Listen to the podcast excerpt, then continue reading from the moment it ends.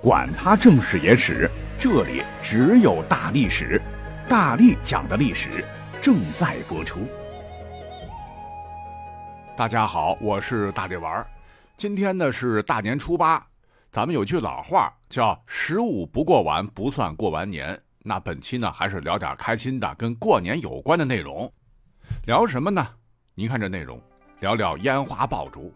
哎，您别觉得没意思哈，就这历史聊，你一定觉得很新鲜。很长时间以来，咱们经常骄傲地说，我们中国的烟花已经有几千年历史了啊，一定要传承下去。但如果有人要问，那到底几千年呢？说实话，还真的讲不清楚。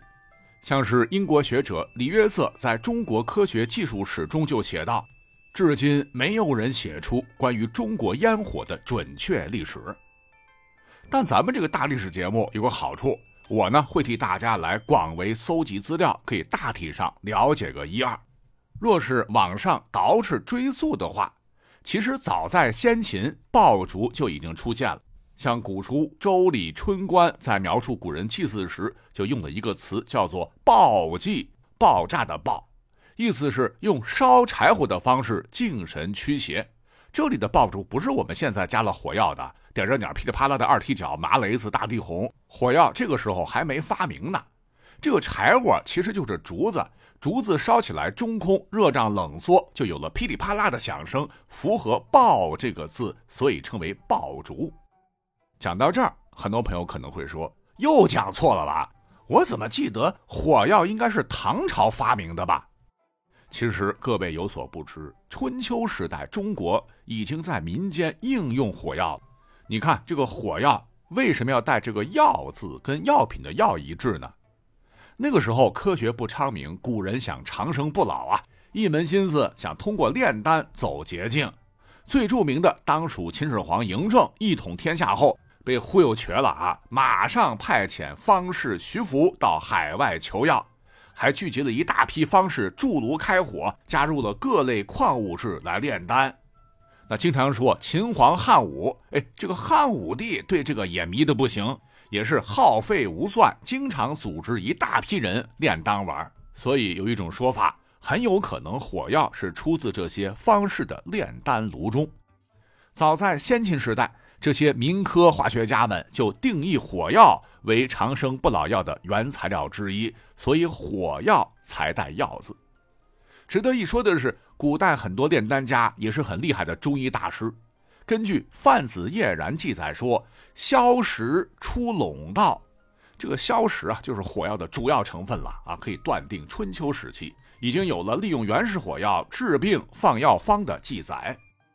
那时代是不断的向前进步嘛，直到西汉的时候，出现了一位王爷，据说也是炼丹发明豆腐的皇族淮南王刘安，在其《淮南子》书中写道：“寒雷吐火之术出于万壁之家。”寒雷吐火，说白了就是炼丹炉中各种化学物质爆破时发出的声音和火焰。这个应该是火药的雏形，也是烟花的雏形。跟先秦时代相比，也算是火药的 Pro 版。而百年之后，到了东汉末年，各位都知道三国战事不断，啊，有人也认为火药很可能是在这个时候第一次被用于军事战争。更准确的说法是全世界第一次。在公元二百二十八年，蜀国丞相诸葛亮再次北伐，与曹魏将领郝昭激战二十多天后，无奈撤军。据说这次战争中，郝昭就用到了火药，因为《魏略》明确记载说，亮起云梯、冲车等以临城，昭于是以火箭逆射云梯，梯然梯上人皆烧死。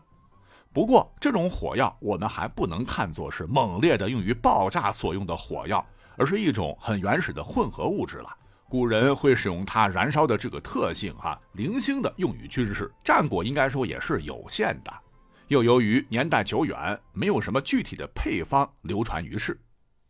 那么，直到八九世纪的时候，据考证，应该是在唐朝才有了第一部详细记载火药配方的书，说以硫磺、雄黄和硝石并密烧之，会发生焰起，就是火焰呼呼呼烧手面及火尽屋舍的现象。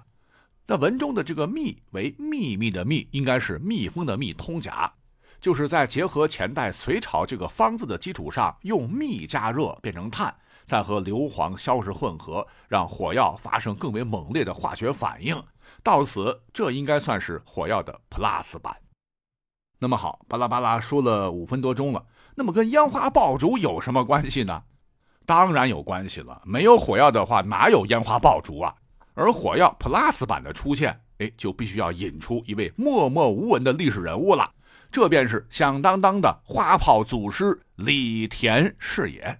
那名字听着虽然陌生哈，但就是他让咱们中国得以烟花在一千五百多年点亮九州大地、万里山河，甚至如今还走遍全世界哈，璀璨绽放，装饰盛典。而这一切的一切。都来自于在李田身上发生的一起意外。话说李田他有个好朋友，唤作仲叟，两个人呢住在山上，以采药狩猎为生。一回仲叟深入山林采药，林密草深，阴森潮湿，瘴气非常重。结果几天之后，这个仲叟啊才从山林逃奔出来，饿得皮包骨头，是惊慌失措，倒床重病不起。于是山里人传闻这是山魈邪气作祟，此前很多人都中招了，严重的甚至丢了性命。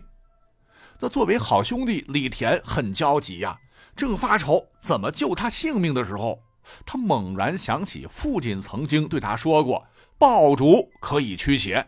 于是乎，他赶忙找来很多竹子，将一串串竹节挂在长竹竿上燃爆，噼里啪啦的，这可能就是鞭炮的最早雏形。可问题是，这个竹子爆破的声音它传不远，它也不大。为了增加爆破力，李田就把竹子钻出一个小孔，把硝石、硫磺、木炭混合填充，用松油封口加热引爆。这下厉害了！轰隆一声，震耳欲聋，火光四射，浓烟散出来。这个竹子混合着材料燃烧后的这个味道还挺清香的，有杀菌除湿的作用，一下子瘴气就消散了。村民们听到巨响之后，纷纷前来询问：啊，效果这么好，那从此也不用担心中了邪气了，经济收入一定会大为提高啊！于是大家一起动手制作。山林间就响起了连绵不绝的爆竹声。说来奇怪，呃，随着这些璀璨的光芒、很大的声响，爆竹放完，众叟的病竟然也好了。于是人们更加相信，燃放这种被升级了的鞭炮，可以让妖魔鬼怪落荒而逃。那李田看到越来越多的乡亲开始用自己的方法做爆竹，他怕大家方法不当被误伤，且竹子也不好携带。就试着把纸做成竹子的形状，把各种药一塞，哎，就成功的研制出了我们现在看到的这种鞭炮哈。除了响的，还有呲烟花的啊。随后呢，就开始流入市场了。而前头讲到的火药 Plus 版，以硫磺、雄黄和硝石并密烧之，会发生焰起、烧手面以及火尽屋舍，应该是从这个方子结合之前的这些配方升级而来的。不过是有点遗憾的是，哈，隋唐他没学三国老前辈，主要还是将这个火药用在了烟花爆竹上了，没有继续在军事用途升级改造。因为当时这个老大们特别喜欢燃放大型烟花、铺就的璀璨画卷，以彰显帝国气象。如隋朝某一个元宵节，好大喜功的隋炀帝就曾大笔一挥，写就了一首诗，其中一句就是。灯树千光照，花艳七枝开。再如唐朝的某个元宵节，为了让皇帝看得更尽兴，哈，也是做了一首诗，其中一句是“火树银花合，星桥铁锁开”。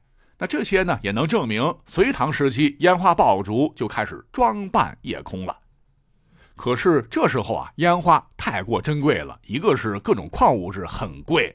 古代你看玩炼丹的那都是贵族，再有呢就是纸也很贵。别看东汉蔡伦已经改进了纸，可是工艺还不行啊，产量很少，平民子弟读书写字都得省着用，也就不太可能把它们大批量做烟花。再有就是隋唐，尤其是唐，跟别的朝代也是一样的，压根儿就没有什么夜生活，全年只有元宵节三天假期可以在晚上出去玩、看灯啊、赏花什么的，其余时间通通宵禁，晚上是不允许出门的，各回各家，各找各妈。也就是说，你就算买得起烟花，只能白天放，效果能出来吗？都导致这行当自然是发展不起来。而烟花爆竹只能在元宵节这样的大型娱乐庆典上才能看到，还是皇帝开恩，与咱老百姓说实话没啥大的关系。且历史上真正使用火药广泛大量的在军事上的，据考证也是在隋唐之后的宋朝了啊！毕竟宋朝四面强敌环绕，契丹人、党项人、蒙古人、女真人哪个都不是善茬。那这是后话，跟主题无关，暂且不表。仅就经济发展而言，实话讲啊，宋朝的商品经济那比唐朝繁荣多了，各式商品琳琅满目，与洛阳纸贵的唐朝相比，纸制品更便宜。那更得益于科技攻关，火药的使用也是越来越成熟，越来越广泛，飞入寻常百姓家。因为这不差钱嘛，这物质生活宋朝人过得还不错。可这就带来一个问题，你说大晚上吃饱了没事干，这不是憋死人吗？有需求就有市场哈。宋朝就出现了跟前些朝代不一样的情况，那就是有了夜生活，且丰富热闹极了。在全年各个喜庆的日子里，也不局限于正月十五了。宋朝人吃完饭，一家人你带着我，我带着钱就出去逛街了啊！谁都想看看烟花，开心一下；谁都想给孩子买几个小鞭炮，摔着玩。成本也不高，需求也旺盛，宋朝的鞭炮坊就渐渐发展起来，而且还玩出了很多的新花样。最出名的记载，当属北宋汴京城出现了药法傀儡，火药的药，法术的法，就被操纵的那个傀儡的傀儡。聪明的古人，你别看没学过化学，但是制作烟花爆竹的实践中，发现加一些矿物质，点燃后颜色会不一。那经过现代化学分析，含钙的会形成砖红色的火焰，含有钠的形成黄色火焰，含有铜的被点燃之后会形成绿色等等火焰交织，爆竹烟花啊就会形成璀璨夺目的图案。宋人是更进一步，烟花燃放时，砰砰砰砰射向空中，夜幕中就会出现戏曲中的各色鲜艳的人物，惟妙惟肖，广受好评。那么在之后南宋的时候，你别看偏安一隅，呃，被打得满头包，但经济也不错哈。上至皇帝，下至百姓，爱吃爱玩。作为娱乐必不可少的烟花爆竹，那也是创新不断。如西湖老人樊胜录中就讲，南宋的宫廷和民间燃放五彩烟花极为普遍，不少新玩法层出不穷。哈，说有一次，宋理宗和太后在观烟花时。一个烟花做成的地老鼠，呲溜溜窜到了太后的椅子下，歘，又钻进了太后的大裙子里，吓得太后登时跳江起来，被吓得是滋哇乱叫。哈，那当着满朝文武大臣，丢脸丢的太大发了啊！宋理宗是说了好多好话才哄好。从侧面来说，嗯，南宋人真会玩。到了之后，明清的时候，烟花的种类那是数不胜数啊。清代有一本专门记录北京风土民情的书，唤作《帝京岁时记胜》。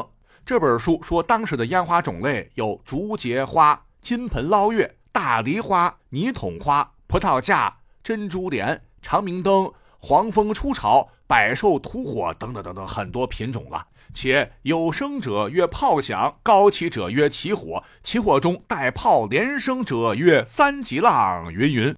虽说没有影像资料了，可是这个名字听起来啊，就让人浮想联翩，真乃天花无数月中开，五色祥云绕将台。那这段时期呢，民间就自不必说了，皇帝也爱。明末就记载，内阁首辅马士英曾给皇帝进献了一个装有机关的烟花，不得了啊！一点燃，宫殿中竟然有飞龙盘旋，让人是叹为观止。清代也是毫不逊色。赵翼的《占卜杂记》中这样描述乾隆十五年燃放烟花的场景：说要线徐引燃，成果画栏杆五色，烟火数十架，每架将完，中复烧出宝塔楼阁之类。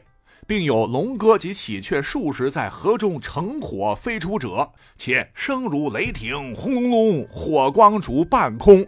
但见千万红鱼是奋迅跳跃于云海内，即天下之奇观矣。听完这描述，怎么感觉咱们现在的烟花不香了啊？怎么玩好像也玩不出古人的这个高度和花样。哎，难怪说年味儿淡了很多呢。